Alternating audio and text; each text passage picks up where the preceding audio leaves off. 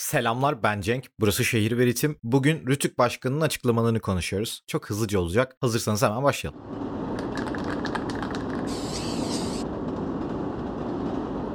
Şimdi öncelikle ne olmuştu? Yakın zamanda bir yeni sosyal medya düzenlemesi geçti. Yürürlüğe girdi. Buna göre 1 milyon üzeri ziyaretçisi, üyesi olan sosyal medya şirketlerinin burada lisans alması gerekiyor ve burada bazı kanunlara tabi olması gerekiyor. İşte bir yetkili atamaları gerekiyor. Ee, Türkiye Cumhuriyeti Devleti'nden gelen şeylere geri dönüş yapmaları gerekiyor. İstenen şeylerin kaldırılması gerekiyor. Yani bir Türk şirketi gibi hareket etmeleri bekleniyor aslında. Spotify'da bunların arasında başvuranlardan bir tanesiydi ve kabul edildi başvurusu. Artık lisans sahibi Türkiye'de bir Türk şirketi gibi hareket edecek. Rütük Başkanı bugün bir açıklama yaptı. Orada da şunu dedi. Bu lisansı verdik ve verilen lisansla birlikte bu platform içeriklerini yasalarımıza uygun şekilde düzenlemek zorunda. Şimdi bu açıklama Türkçe rap için bir şeyler ifade ediyor ama ondan ayrı bir şekilde biraz karmaşık. Yani yasalarımıza göre içeriklerini diyor ve bu şu anlama geliyor. Biz Amerika'daki bir şarkıyı mesela bizim yasalarımıza uygun değil diye dinleyemeyecek miyiz? Büyük ihtimalle böyle bir yere çıkabilir bu. Ya bunun hiç ortası yok aslında. Bu nasıl Spotify'da bu nasıl uygulanacak? Bunun hiçbir ortası yok. İçeriden sadece Can Dündar mesela Can Dündar burada podcast yapıyor ve kendisi bir public enemy artık. Toplum düşmanı olarak görülüyor devlet tarafından.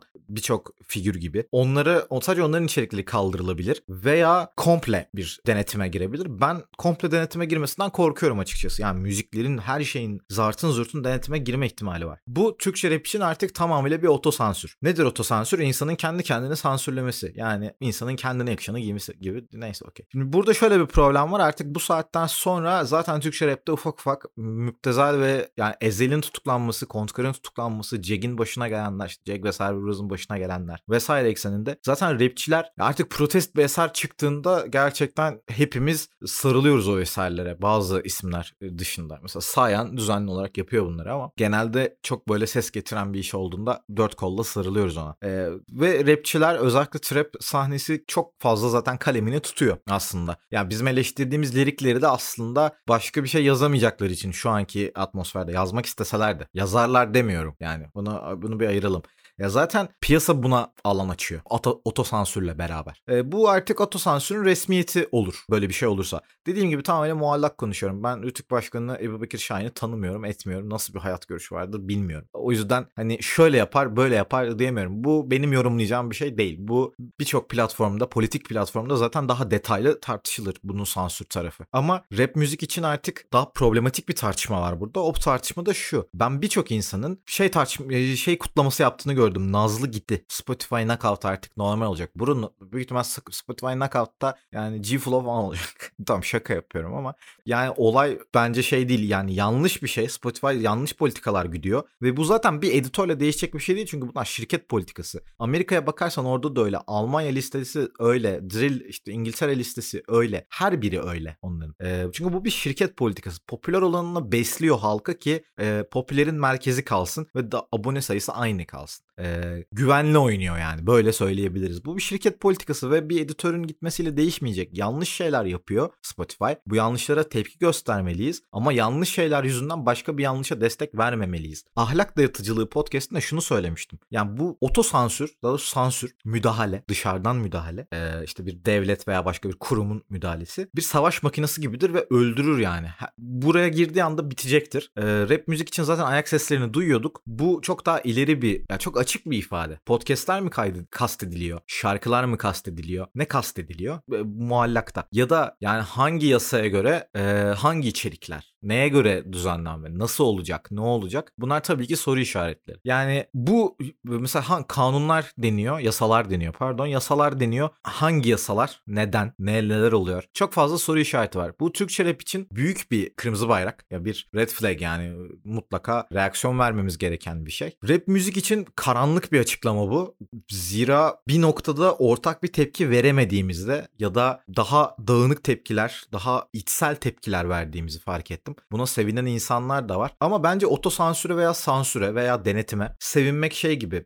Bir hesap var. Twitter hesabı işte bu meroları falan filan zincir şeklinde paylaşan bir arkadaş öyle söyleyeyim. Ve bu arkadaşın ben gördüm. Bu haberi gördükten sonra karşıma düşürüldü. Karşıma düşürülünce tıkladım. Ve Nazlı'dan bahsederek Kaşar e, peyniri fotoğrafı koymuş. Yani bununla aynı tarafta mıyız? Şimdi bunu iyi değerlendirmek lazım. Kimlerle aynı tarafta olduğun çok önemli bence. Ve ben o tarafta değilim çünkü 17 yaşıma geçil çok oldu. Bir kadına e, kaşar peyniriyle gönderme yapacak yaşı çoktan geçtik yani. Okey miyiz burada? Otosansür iyi bir şey değil. Kendimi çok garip hissediyorum bunları açıklarken. Otosansür kötüdür çocuklar. Müzik ve sanat sizin ahlak anlayışınızla hiç alakalı değil. Elinizde dinlememek gibi güçlü bir kozunuz var. Yakalanmayabilirsiniz bu hastalığa.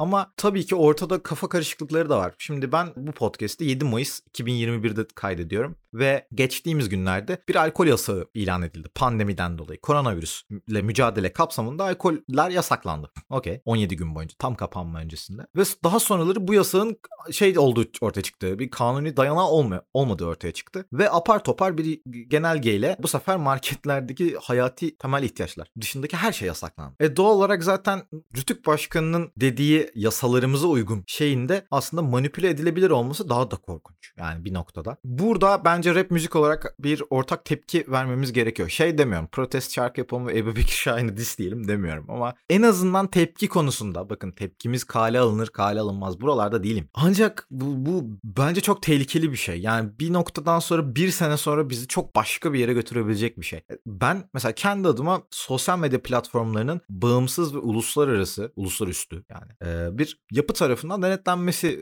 gerektiğini düşünüyorum. Neden düşünüyorum? Çünkü bağımlılığa yatkın e, zihinler yaratıyor. Dark trickler kullanıyorlar genelde insanları bir şekilde telefona ve işte kendi medyalarına bağımlı kılmak için. Bu çok tehlikeli bir şey. Bizim için tehlikeli değilse çocuklar için çok tehlikeli. Ve bu yüzden denetlenmeli. Yani bir şekilde bir regül regüle edilmeleri gerektiğini düşünüyorum ama mesela Rütük Başkanı çok strict şeyler, e, katı bir şekilde şöyle şöyle değerlendireceğiz ve onlar da şöyle şöyle düzenlemeler yapacak deseydi. Bizi ikna edebilirdi diye düşünüyorum. Ama çok karanlık bir açıklama olduğunu düşünüyorum bunu. Çok her yere gidebilecek bir açıklama bu. Türkçe rap için çok büyük bir tehlike. Otosansürün resmi ilanıdır bence bu. Türkçe rap adına. Ee, bundan sonra sevdiğimiz şeylerden çok uzaklaşabiliriz. Eğer bu müziğe doğru geliyor gelecekse. Dediğim gibi ben bilmiyorum açıkçası ve birçoğumuz bilmiyoruz. Çünkü Türkiye'de yaşamak biraz böyle oldu 2021 yılında. Hiçbir şey bilmiyoruz. Yarın nasıl olacak bir fikrimiz yok. Yarın dolar ne olur, ekonomi ne olur? Hepimizin hayatını çok etkileyen şeyler ne olur? Ya da bizim eğlen neyle eğleneceğimiz mesela yarın belli değil. Ya da sevdiğimiz hangi albümün kaldırılacağı belli değil. Çünkü bu açıklama dediğin gibi şey yani içerik de deniyorsa şimdi Spotify'ın yaptığı şeye ya içerisinde bulunduğu marketteki ürünlere içerik deniyorsa Dr. Dre mesela ya Snoop Dogg'lar ya da işte Travis Scott mesela. Ee, bunlar içerik. E bunlar bizim yasalarımıza göre yapılacak ve biz Türkiye'den bunlara erişemeyecek miyiz? Bu mümkün. Çünkü bu açıklama şu an bana onu gösteriyor. E öyle bir durumda hiç güzel bir şey mi arkadaşlar? Siz söyleyin hadi. Yani burada sevinilen şey editör Nazlı'nın gitmiş olması Spotify'ın inanılmaz demokrat bir yer olacağı gibi bir şey oluyor. Böyle, böyle bir şey seviniliyor. Ama neler kaybettiğimizi kimse görmüyor bence. Ya da ne kadar tehlikeli bir şeyin bize alıştırıldığı gör, görülmüyor. Keşke bu açıklama daha temelli olsaydı. Şunlar şunlar şunlar içeriktir. Ee, şunlar şunlar değildir. Ya da şunlar şunlar şeklinde düzenlenmelidir şeklinde olsaydı. Keşke. Ama öyle olmadı. Yani yarın mesela gerçekten Travis Scott bizim yasalarımıza uygun değil çünkü uyuşturucu şey yapıyor, övüyor ya da bahsediyor şarkılarında dendiğinde kaldırılabilir. Tabii böyle bir şey yapılıyorsa neden Türk televizyonlarında bunlar havalarda uçuşuyor hiçbir fikrim yok açıkçası. Onlar orada daha çok para dönüyor olduğu için olabilir bilmiyorum yani. Bir fikrim yok. Neyse sinirlendim ben.